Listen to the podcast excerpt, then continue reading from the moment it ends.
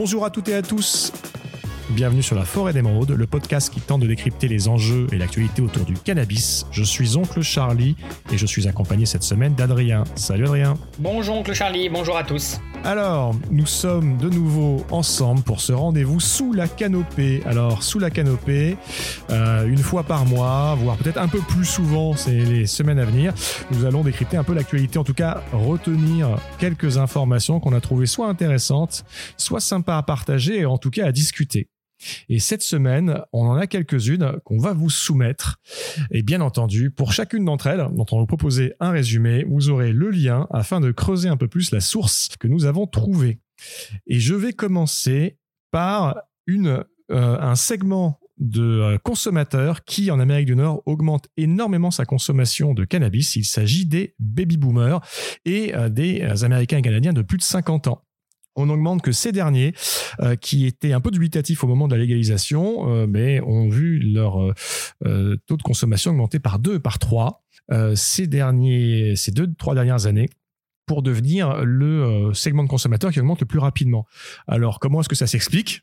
Euh, ben, au, travers des témoignages recueillis, on se rend compte ben, ce qui était un peu pris euh, avec beaucoup de prudence dans un premier temps, ben, parce que euh, la prohibition, parce que guerre à la drogue, parce que beaucoup de clichés sur le sujet, ben, finalement, on se, le discours médical a eu un écho beaucoup plus fort chez cette population qui souffre qui en tout cas qui est plus susceptible de souffrir des maux de la vie, des douleurs chroniques, euh, des problèmes, euh, alors sans les appeler problèmes de fin de vie, hein, puisque euh, au-dessus de 50 ans, on ne va pas considérer qu'on est nécessairement en fin de vie, mais en tout cas qui sont plus susceptibles d'ouvrir un peu leur chakra à ce qui pourrait être une méthode, un remède, bien-être, alternatif, voire un traitement médical qui soit ou non accompagné par un médecin.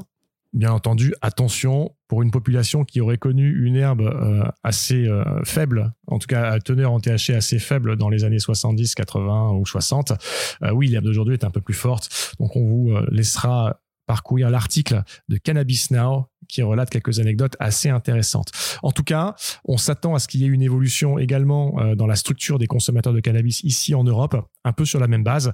Euh, les personnes âgées vont moins vers le cannabis pour des euh, sujets d'usage adulte ou récréatif et beaucoup plus pour traiter les problèmes liés à la vieillesse. Pour en revenir à une actualité euh, bah, des derniers mois, le Covid, et quel a été l'impact du Covid sur euh, certaines habitudes de consommation, notamment celles relatives aux, euh, aux drogues dures ou douces, bah, ça a fortement évolué. Il y a un certain nombre de drogues qui étaient consommées en, dans des soirées festives, que ce soit en discothèque, en festival, en concert, en tout cas à l'extérieur de chez soi, qui a baissé et c'est le cas notamment de la cocaïne.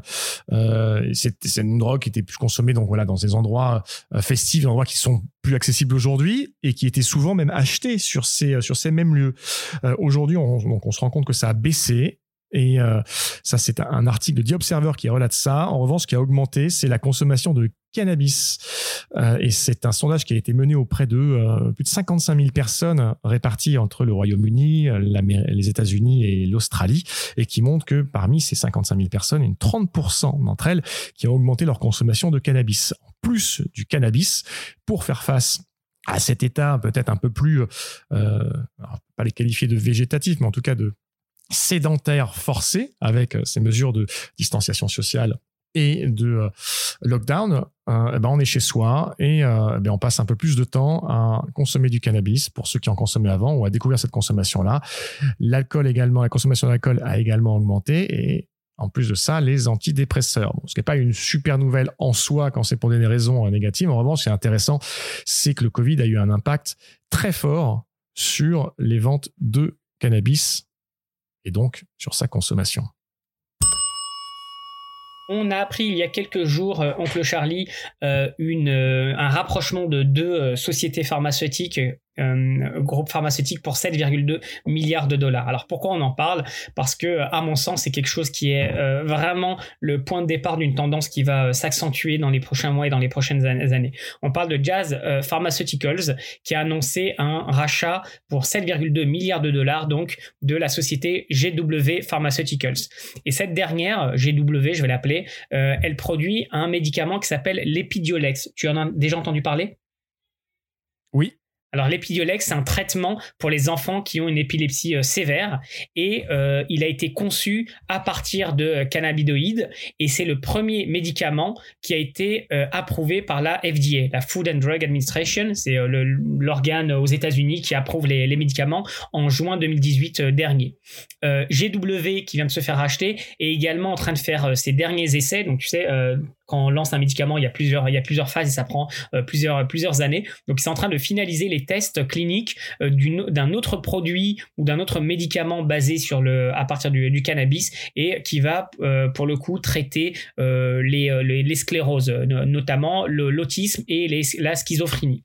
donc, c'est plutôt une, une, bonne chose. Et ce qu'on tend à voir, c'est que s'il y a une légalisation fédérale au niveau de tous les États-Unis, il est fort à parier qu'on on verra encore plus de ces, euh, rachats et de ces, euh, de ces, rapprochements entre ces groupes euh, pharmaceutiques. Autre information qui nous vient de nos petits camarades de New Frontier Data, qui est le plus gros centre de, traite, de récolte et de traitement de données sur le cannabis et toutes ses habitudes. Alors, un point intéressant, c'est que aujourd'hui, euh, donc une étude qui date de euh, début février, euh, les acheteurs de cannabis mettent comme principale raison d'achat, en tout cas principal critère, le pourcentage de THC. Et juste après vient le prix du gramme de cannabis. Ça reste donc les deux principales raisons d'achat, en tout cas les deux principaux points importants considérés par l'acheteur. Viennent ensuite un peu plus loin la problématique qui est traité. Donc, est-ce que ça s'agit d'une douleur? Est-ce que ça s'agit d'un mal passager, etc. Euh, les tests pour euh, pesticides, moisissures, champignons, etc. Le profil terpinique, donc euh, quelles sont les huiles essentielles présentes dans le cannabis, dans le cannabis qu'on s'apprête à acheter, quels sont les cannabinoïdes et quelle leur répartition. Et enfin, tout en bas, les recommandations euh, de euh, des amis, de la famille, ou le, on va dire un nom connu de euh, la souche de cannabis sur le point d'être acheté, des avis et des recommandations, et tout à la fin euh, la qualité euh, bio, organique ou pas du produit.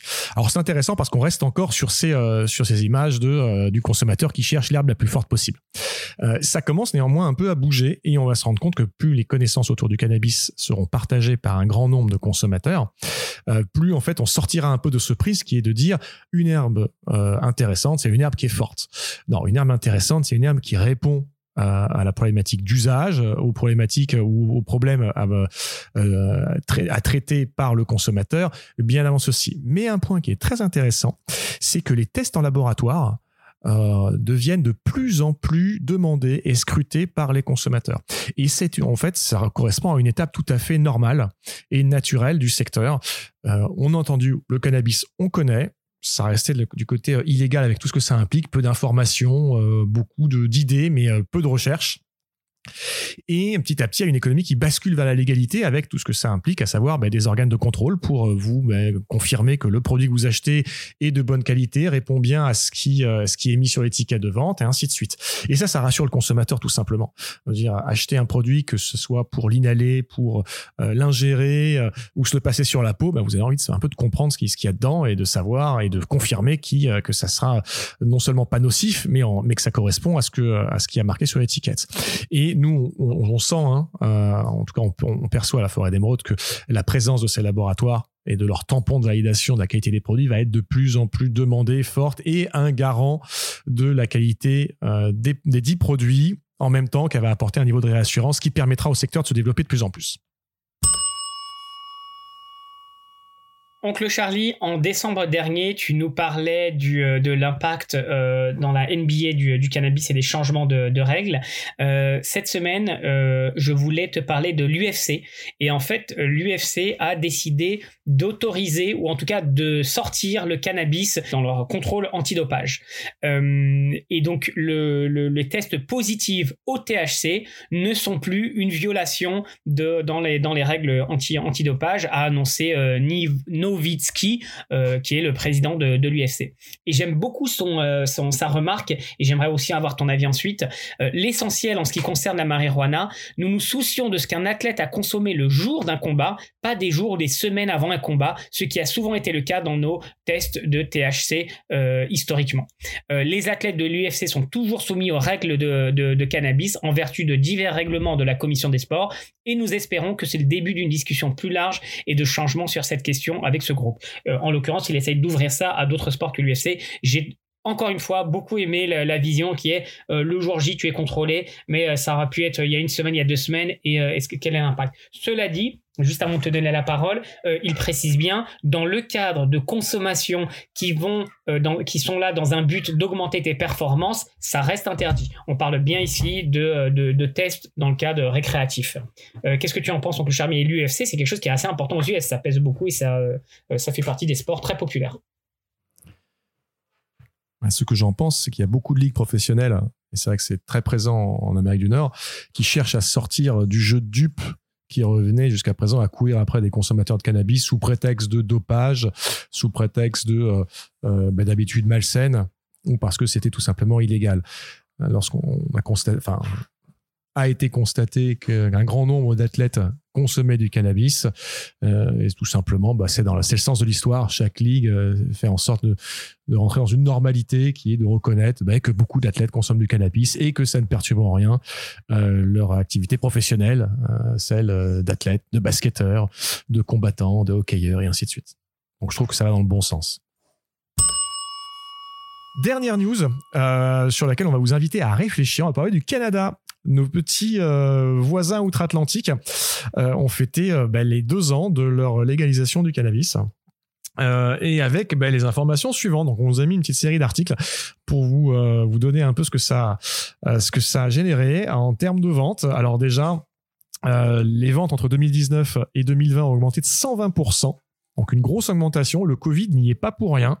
Et euh, fin 2020, donc tout début 2021, euh, le Canada estimait que les ventes légales avaient légèrement dépassé les ventes illégales de cannabis, ce qui est une super nouvelle et ce qui était in fine la trajectoire donnée euh, en grande partie à ce mouvement de légalisation qui était de dire voilà, arrow, stop, euh, au marché noir. On veut basculer tout ce marché noir du côté légal. Maintenant, euh, beaucoup de déçus, beaucoup de contempteurs euh, de, ce, de cette légalisation ont, pointé du doigt l'inefficacité en disant que le marché noir n'avait pas disparu. non, mais ça s'est pas fait du jour au lendemain. Ça se fait beaucoup plus dans la longueur et le temps j'en suis convaincu, donnera raison à la légalisation dans sa guerre contre le marché noir. Les raisons d'une telle bascule, bah, c'était un peu les, raisons qui avaient été mises en avant mais par beaucoup d'observateurs. Euh, locaux, internationaux, et c'est quelque chose qu'on avait restitué d'ailleurs dans, l'étude euh, Canalex euh, qui, euh, avait donné lieu à notre premier épisode, c'était qu'il n'y avait pas assez de points de vente, que les prix étaient trop élevés, à cause de taxes également trop élevées, et que ça, ben, ça ne permettait pas en fait au marché légal de prendre le pas sur le marché illégal. Ce qui s'est passé donc ces derniers mois au Canada, ben, c'est que les prix ont baissé, et que le nombre de dispensaires auprès desquels on peut, on peut s'approvisionner en tant que consommateur ont augmenté, tout simplement. Et après, dernier gros facteur qui expliquerait cette, bascule, bah, c'est la pandémie. Bah, la pandémie a favorisé des habitudes de consommation euh, notamment celle du cannabis, euh, au détriment d'autres. J'en évoquais tout à l'heure hein, à travers de, la baisse de la consommation de certaines grandes festives. Aujourd'hui, c'est vrai que les consommations d'antidépresseurs, d'alcool et de cannabis ont assez fortement augmenté euh, durant euh, ces derniers mois de distanciation sociale. En tout cas, ce qui est à retenir, c'est que c'est une bonne nouvelle et on vous a mis trois petits liens pour creuser un peu les euh, deux années de retour d'expérience du Canada. Alors, il y en a deux qui sont en français, un en anglais. On vous souhaite bonne lecture. C'était tout pour cette petite news. On va essayer de euh, faire un petit point sur les actualités euh, plus régulièrement que par le passé, euh, en vous sélectionnant alors quelques quelques actualités qui auront retenu notre attention. Alors en sélectionnant quelques actualités qui auront retenu notre attention, soit pour leur côté un peu original, soit pour leurs enseignements. Et bien entendu, à chaque fois, pour les creuser, vous aurez les liens correspondants. C'était tout pour Adrien et moi aujourd'hui. Adrien, je te remercie. À très bientôt, oncle Charlie, et à très bientôt tout le monde. À très bientôt. N'oubliez pas de nous continuer à nous écouter et à remonter sur les épisodes passés pour en apprendre le plus possible sur le cannabis, ses acteurs, son monde et ce qu'il en est. Euh, ici, c'était la forêt d'émeraude. On espère vous avoir encore nombreux la semaine prochaine. Bonne fin de semaine et à bientôt.